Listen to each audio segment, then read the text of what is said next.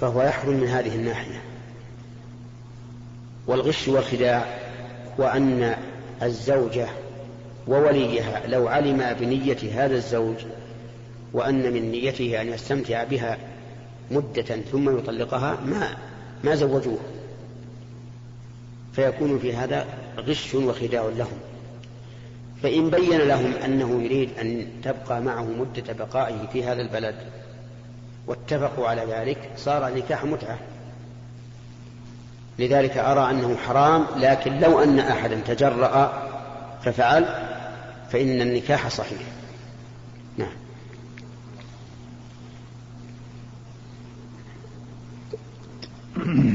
فضيلة الشيخ السلام عليكم ورحمة الله وبركاته. عليكم السلام. آه، فضيلة الشيخ اللي أحب أن أطلع على الحقيقة حول جماعة التبليغ آه، أي جماعة الدعوة. ولم أعرف عن طريق أسلوب هذه الدعوة يعني كثير ولكني ودي بالحقيقة هل تنصحني بمرافقة هذا الأشخاص أو تمنعني من الخروج معهم كما يخرجون ويتجولون في البلاد وخارجها؟ الدعوة إلى الله عز وجل مأمور بها. قال الله تبارك وتعالى ادع إلى سبيل ربك بالحكمة والموعظة الحسنة. والسير في الدعوة إلى الله في الأرض أمر مطلوب أيضا. لكنني لا أنصح إخواننا في البلاد في بلادنا أن يذهبوا خارج البلاد إلى باكستان أو بنغلاديش أو ما أشبه ذلك لأنه بلغني أن هناك رؤساء مشتبه في عقيدتهم والإنسان يجب عليه أن يبتدع أن يبتعد عما فيه الاشتباه أما في داخل المملكة فلا أرى عليهم إلا خيرا. صحيح أن عندهم جهلا وأنهم يحتاجون إلى طلبة علم يخرجون معهم يوجهونهم ويبينون لهم أن الإسلام أوسع مما حصروه في ستة الأوصاف التي عندهم ويرشدون. ولست أشدد في التحذير منهم بل ولا أحذر منهم لأن لهم تأثيرا بالغا في هداية الخلق. فكم من إنسان فاسق صار مستقيما على أيديهم وكم من إنسان كافر صار مسلما على أيديهم. وهم في الدعوة إلى الله ألين من غيرهم؟ عندهم لين عندهم إيثار عندهم خلق. ولكن عندهم شيء من البدع يمكن أن يقضى عليها. فأما بالنسبة لنصيحة كل شخص على حدة فالإنسان الذي عنده قدرة على التعلم والتفرغ لطلب العلم ننصحه أن يبقى في طلب العلم وأن لا يخرج معه. لأن طلب العلم أفضل من الذهاب إلى الدعوة إلى الله عز وجل. وأما إذا كان الإنسان ليس بطالب العلم ولا مستعدا لطلب العلم وأراد أن يخرج معهم من أجل أن يلين قلبه ويقبل على الله عز وجل فلا حرج. نعم. فضيلة الشيخ. سمعت من بعض طلبة العلم بأن تغيير اللحية بالسواد لا بأس به فما رأي فضيلتكم. جزاك الله خير.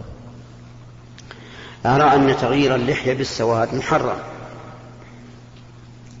وإن كان بعض العلماء قال إنه مكروه كراهة التنزيه وربما قال بعضهم إنه خلاف الأولى ولكن الصحيح عندي أنه حرام. لأن النبي صلى الله عليه وعلى آله وسلم أمر بتغييره بتغيير الشيء وقال جنبوه السواد. ولأن ولأنه ورد في الحديث الصحيح أنه يأتي في آخر الزمان أقوام يخضبون لحاهم بالسواد كخافية الطير أو قال كخافية الغراب لا يدخلون الجنة. وهذا وعيد شديد يقتضي أن يكون صبغها بالسواد من كبائر الذنوب. ثم إن هناك غنى عن هذا وهو أن يصبغها بصبغ ليس أسود خالصا ولا أحمر خالصا بل يكون بنيا بين السواد وبين الحمرة وبذلك يسلم من الوقوع في الإثم ويحصل له تغيير الشيب الذي أمر به النبي صلى الله عليه وعلى آله وسلم.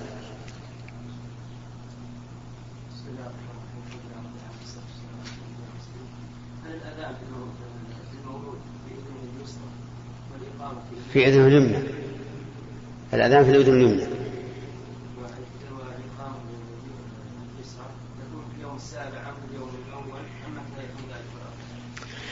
أولا لا بد أن نسأل هل هذا من الأمور المشروعة أو لا. لأن الأحاديث الواردة في ذلك ليست بذاك القوة لا سيما الإقامة. ومن صحح الأحاديث الواردة في ذلك قال إنه يكون عند ولادة المولود كما جاء في هذه الأحاديث. والحكمة من هذا أن يكون أول ما يطرق سمعه هو الأذان الدعوة إلى الله عز وجل الدعوة إلى إلى الصلاة. هذا هو وجه كونه حين الولادة. أما التسمية تسمية المولود فإن كان قد عين اسمه قبل الولادة فإنه يسمى حين الولادة. لأن النبي صلى الله عليه وعلى آله وسلم دخل على أهله ذات يوم فقال ولد لي الليلة مولود وسميته إبراهيم.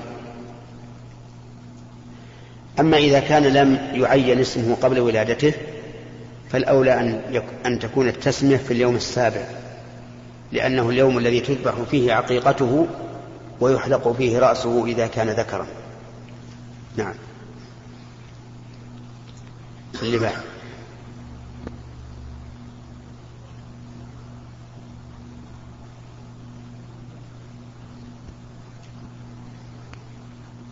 فضيلة الشيخ ما رأيكم بتشفي...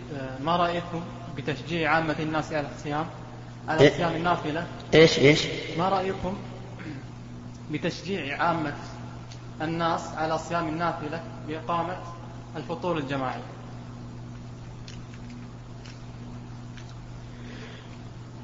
أرى أنه لا بأس به لكن الأولى تركه لأن الصحابة رضي الله عنهم ما كانوا يسلكون هذه الأساليب. فإذا رغب الناس في صيام النفل بالقول فهو كاف عن ترغيبهم بالفعل. نعم.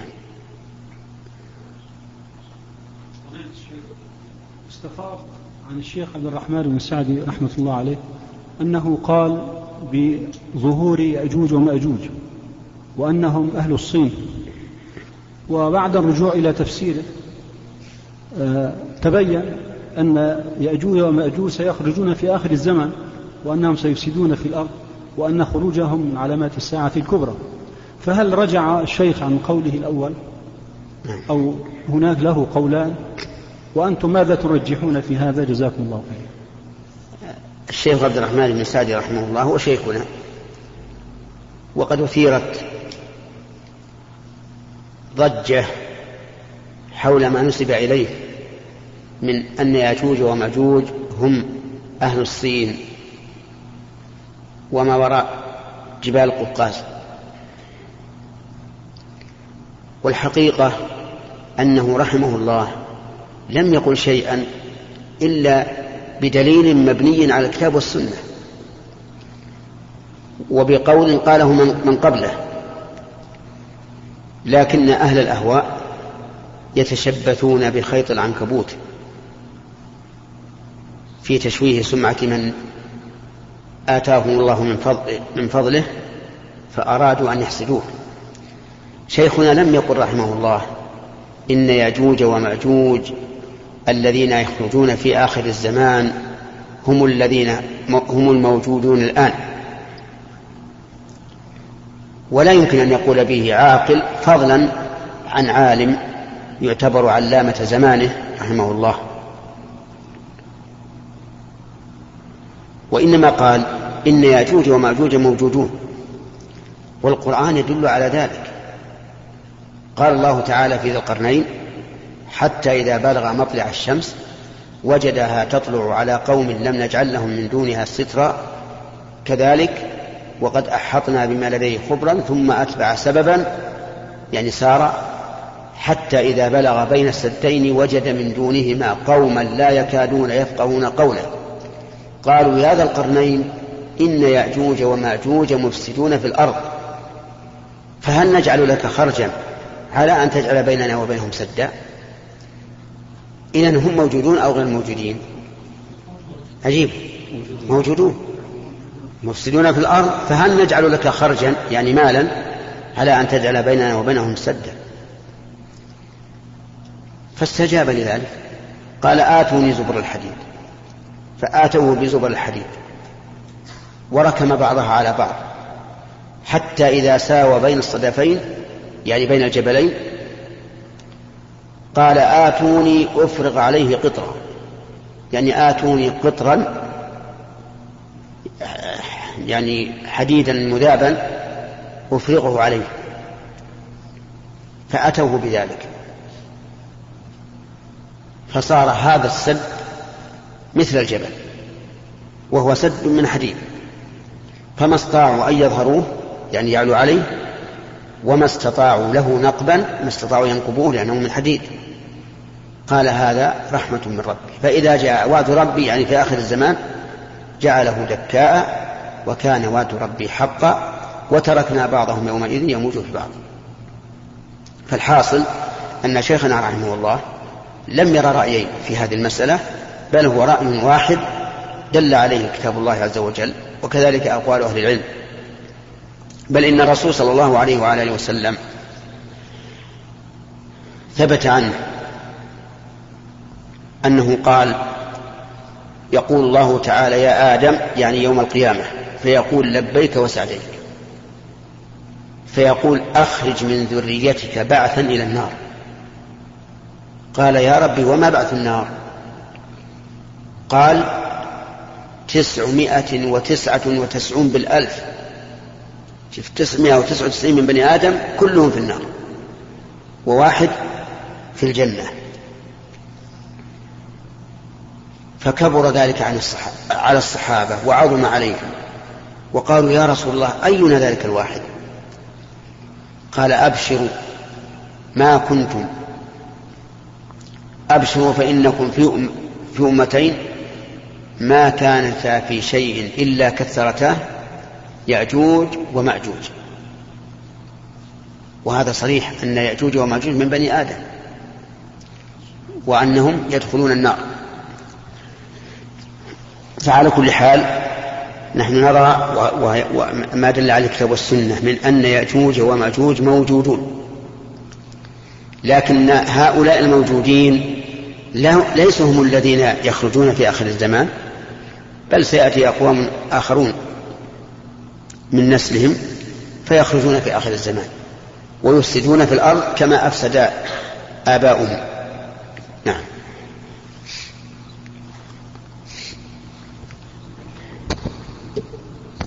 يا فضيلة الشيخ تكلمت عن الزواج الآن ففي جدة عندنا يكثر من الجنسيات الوافدة من يقومون بالزواج هذا فما أدري هل الزواج يعتبر هو عرفي أم شرعي؟ يعني أي الزواج؟ الزواج لا يوجد لديها المرأة في أكثر الأحوال ولي. إيه. ويتزوجون هكذا من يعني غير ولي. تزوج نفسها. نعم. الواقع أن هذه ليست مشكلة. يعني إذا أتى نساء وافدات إلى البلاد ليس معهن أولياء فليس, فليس هناك مشكلة. إذ أن الأمر يعرض على المحكمة الشرعية. ومن لا ولي لها فالسلطان ولي من لا ولي لها. ونائب السلطان يقوم مقام السلطان. والحاكم الشرعي له أن يزوج من ليس لها ولي. وله أن يزوج من لها ولي ولكنه امتنع من أن يزوجها من هو كفء خطبها. وهذه مسألة أيضا يجب أن نهتم بها نحن طلبة العلم. يوجد بعض الأولياء والعياذ بالله يرى أن بناته أو أخواته عنده بمنزلة البهائم يبيع ويشتري فيها ويماكس ويمنع الشخص الذي يكون كفءا في دينه وخلقه لأنه لا يحبه. وهذا حرام. وإذا تكرر منه هذا المنع صار فاسقا خارجا عن العدالة لا تقبل له شهادة ولا ولا تقبل له إمامة في قوم فلا يؤم الناس في الصلاة على قول بعض العلماء. ولا يصح أن يكون وليا. فإذا تكرر منع هذا الولي من تزويج موليته من هو كفء قلنا له في أمان الله. ليس لك ولاية. وبحثنا عن ولي أقرب. فإذا امتنع الأولياء كما هو الغالب يقولون إذا كان أبوها ما زوجها ما إحنا ملزومين. إذا امتنع الأولياء الآخرون انتقلت المسألة إلى ولاية القاضي. وفي هذه الحال يجب على القاضي أن يزوجها من هو كفر وأن لا يمنعها فالحاصل أن هؤلاء الوافدات ممكن بل واجب إذا أردنا أن يتزوجن أن يذهبن إلى المحكمة ويبين الحال للحاكم الشرعي وهو بدوره يزوج. نعم. إذا كان من دون ولي إذا كان إذا كان من دون ولي فالنكاح فاسد. لا يصح. ولا يجوز للزوج أن يجامعها أو يعاشرها أو يخلو بها بناء على هذا العقد لأن النبي صلى الله عليه وعلى آله وسلم قال لا نكاح إلا بولي. يعني لا نكاح يصح إلا بولي.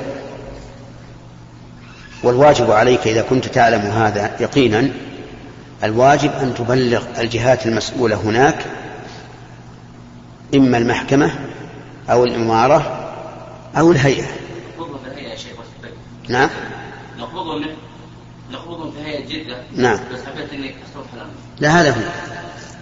لا بد أن يجدد العقد على يد القاضي الشرعي الحاكم الشرعي. نعم. بالنسبة إذا وردت مسألة إذا وردت مسألة فقط فيها فعل صحابي. فهل يؤخذ بفعل الصحابي فقط؟ هذا ينبني على الخلاف هل فعل الصحابي وقوله حجة أو لا؟ والصحيح أن قول فقهاء الصحابة حجة لكن بشرطين الشرط الأول أن لا يخالف النص والشرط الثاني أن لا يخالف صحابيا آخر. فإن خالف النص فمردود غير مقبول. أصبر. وإن خالف قول صحابي آخر وجب طلب المرجح. فأيهما كان أرجح؟ كان قوله أولى. مثل أن يختلف صحابي ليس معروفا بكثرة جلوسه مع النبي صلى الله عليه وسلم ولا معروفا بفقهه. مع صحابي آخر معروف بالجلوس مع النبي صلى الله عليه وسلم والأخذ من فقهه. فالثاني أولى بأخذ بالأخذ بقوله من الأول. نعم. هل يؤخذ هل هو من فقهاء الصحابة الذين يؤخذ بقولهم وفعلهم أم؟ يؤخذ بفعله بإيش؟ بفعله. مثلا في وش فعل؟ مثلا مسألة الإغماء يا شيخ. نعم. فهو فعل وقضى الصلاة قضى نعم. الصلوات. نعم. فهل هذا يا شيخ نقول ما دام أن المسألة ما وردت إلا هذا الفعل فقط من عمار بن ياسر هو صحابي فيؤخذ به ونترك فما رأيكم؟ هذا ينبني على الخلاف. ثم إن فعله لا يدل على الوجوب لأن الفعل المجرد من الرسول صلى الله عليه وعلى آله وسلم وهو حجة لا يدل على الوجوب. فلعله استحسن ذلك رضي الله عنه لما أغمي عليه استحسن أن يقضي ما فاته. ولكن القول الراجح أنه لا يلزمه القضاء أي لا يلزم المغمى عليه قضاء الصلاة. فلو أن إنسانا أصيب بحادث وبقي مغمى عليه لمدة يومين أو ثلاثة ثم أفاق فإنه لا قضاء عليه. لكن لو كانت سبب الإغماء اختياريا بحيث يبنج لعملية ثم يبقى نصف يوم أو يوما أو يومين لم يصف من البنج فإنه في هذه الحال يجب عليه القضاء لأن إغماءه كان اختيارية نعم.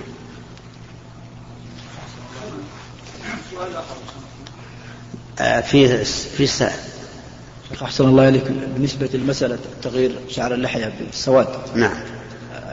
إذا وجد داعية ذو قدم راسخة في العلم يغير هذا بالسواد فهل يكون الخلاف معه خلاف يعني ينبني عليه ولا وبراء أو مثلا يعني منكر بناء على راجح القول أنه, أنه, أنه, أنه لا يجوز تغييرها بالسواد أم أن له وجه ويعذر ومثل مثل المسائل الخلافية. يا شيخ الواجب على الإنسان أن يجعل ولاءه وبراءه مبنيا على دليل من الشرع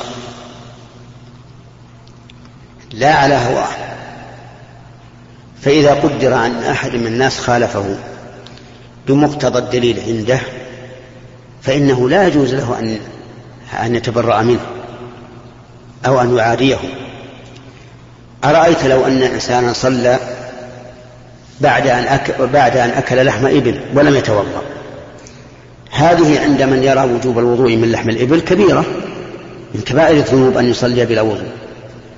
فهل إذا رأينا شخصا يقول لم يتبين لي وجوب الوضوء من لحم الإبل فأنا أصلي ولا أتوضأ منه؟ هل, يج... هل نقول يجب أن نعاديه؟ الجواب لا. بل ولا يجوز أن نعاديه. ولا أن نحمل عليه حقدا. كذلك أيضا لو رأينا شخصا يرى أن صبغ اللحية بالسواد لا بأس به. نعم؟ فإننا لا نعاديه. لكن نناقشه حتى يصل كل منا إلى الحق. فإن لم يتبين له الحق وعلمنا أن الرجل صادق في طلب الحق لكنه لم يتبين له فإننا لا نعاديه. أما لو علمنا أن الرجل مصر على رأيه وهواه وقال نعم هذا الحديث يدل على تحريم السواد لكن أنا اعتدت هذا ولا ولا أريد أن أتحول عنه.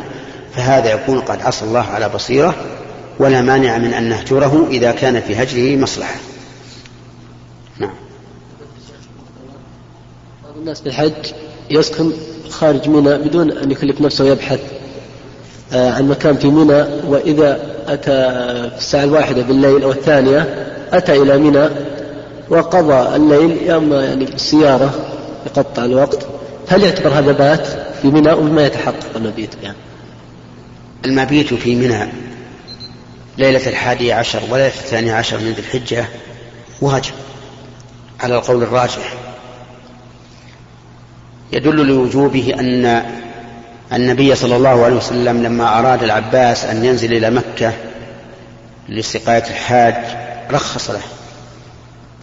قال العلماء وكلمة رخص تدل على أن الأصل الوجوب لأن الرخصة لا تقال إلا في مقابلة أمر واجب. فالواجب على الإنسان أن يبحث قبل أن ينزل في مزدلفة. فإذا لم يجد مكانا فله أن ينزل في مزدلفة ويبقى فيها. ولا نلزمه أن يذهب إلى منى يدور في السيارة معظم الليل أو يجلس على الأرصفة فيه السيارات وقد يكون خطرا عليه. بل نقول إذا لم تلق مكانا في منى فاجلس في مزدلفة أو على الأصح اجلس عند منتهى الخيام ولا يلزمك أن أن ترجع إلى منى. نعم. عندك. لا ما لا يلزمه شيء ما دام ما دام بحث ولم يجد فلا يلزمه. فضيلة الشيخ بارك الله فيكم. نسمع وللأسف الشديد من المسلمين بل ومن أبناء جلدتنا من يقول أنا والله أثق بالعمالة من الكفار أكثر من المسلمين. فما رأيكم في مثل هذا القول وما, توجيه وما توجيهكم لهذا وأمثاله؟ رأينا في هذا أنه خطأ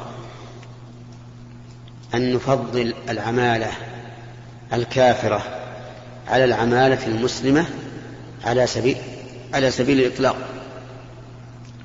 لكن لو رأينا رجلا مسلما مقصرا في عمله ورجلا كافرا أتى بعمله على التمام فلنا أن نقول هذا في عمله أفضل من هذا في عمله. أما على سبيل العموم هكذا والإطلاق فهذا غلط عظيم. ويخشى على المرء إذا فضل غير المسلمين على المسلمين على الإطلاق يخشى عليه. لأن الله سبحانه وتعالى قال والعبد مؤمن خير من مشرك ولو أعجبكم ولأمة مؤمنة خير من مشركة ولو أعجبتكم. ثم إن الإنسان يجب أن ينظر من ناحية أخرى إلى من تذهب هذه الأجور إذا كانت الأعمال كافرة. إلى صناديق من؟ إيش؟ الكفار ثم قد يكون هؤلاء القوم من كفار يقاتلون المسلمين في بلادهم فتكون هذه الأجور التي تدفعها إلى هذه هؤلاء العمال تكون سكاكين وخناجر في صدور المسلمين في بلاد هؤلاء الكفار فالإنسان يجب أن ينظر إلى الأمور من كل جانب أما لو كان هؤلاء الكفار من جنس مسالم للمسلمين لم يأتي المسلمين منهم ضرر فالأمر أهون. نعم. الأخ مصطفى. موضوع النسيان الجهل والنسيان بالنسبة للأحكام. هل يسقطان الإثم أم يسقطان الإثم والفدية؟ كمن نسي المبيت الليالي منها أما بارك الله فيك الواجبات. فالجهل فيها والنسيان يسقطان الإثم. ولا يسقطان ما يجب في ترك هذا الواجب.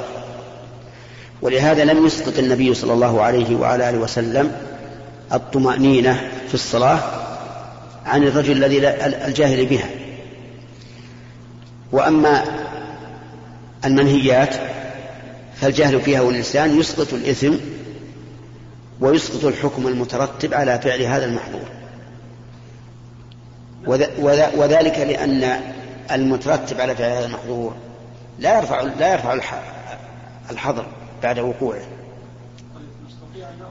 مثلا رجل صلى بغير وضوء ناس فصلاته غير صحيحة ويجب عليه أن يتوضأ ويعيد الصلاة.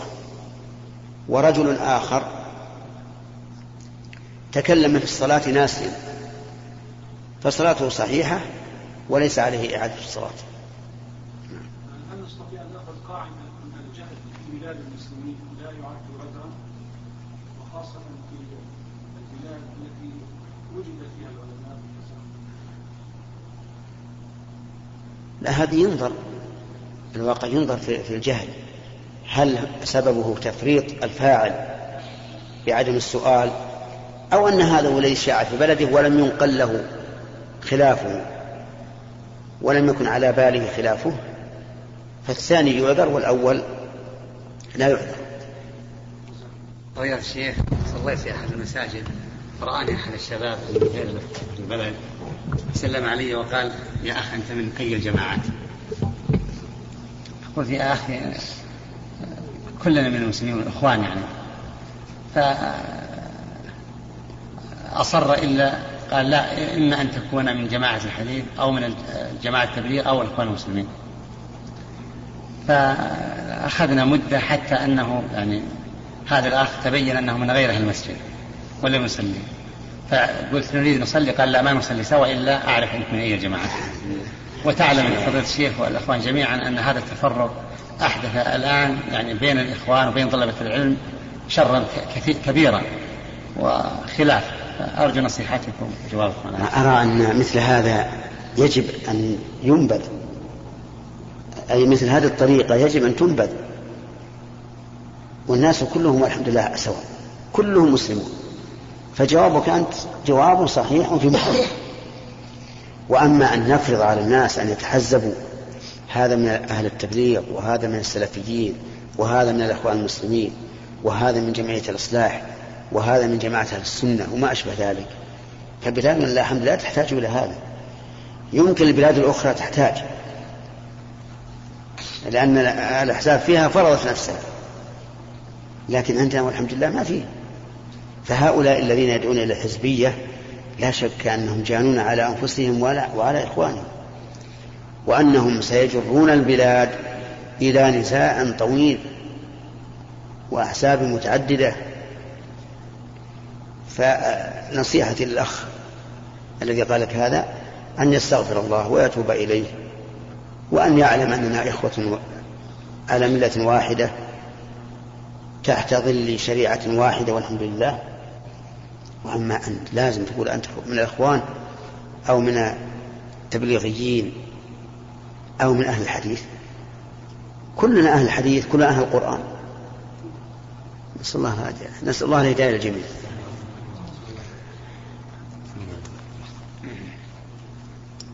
والحمد لله رب العالمين وصلى الله وسلم على نبينا محمد وعلى آله وأصحابه ومن تبعهم بإحسان إلى يوم الدين.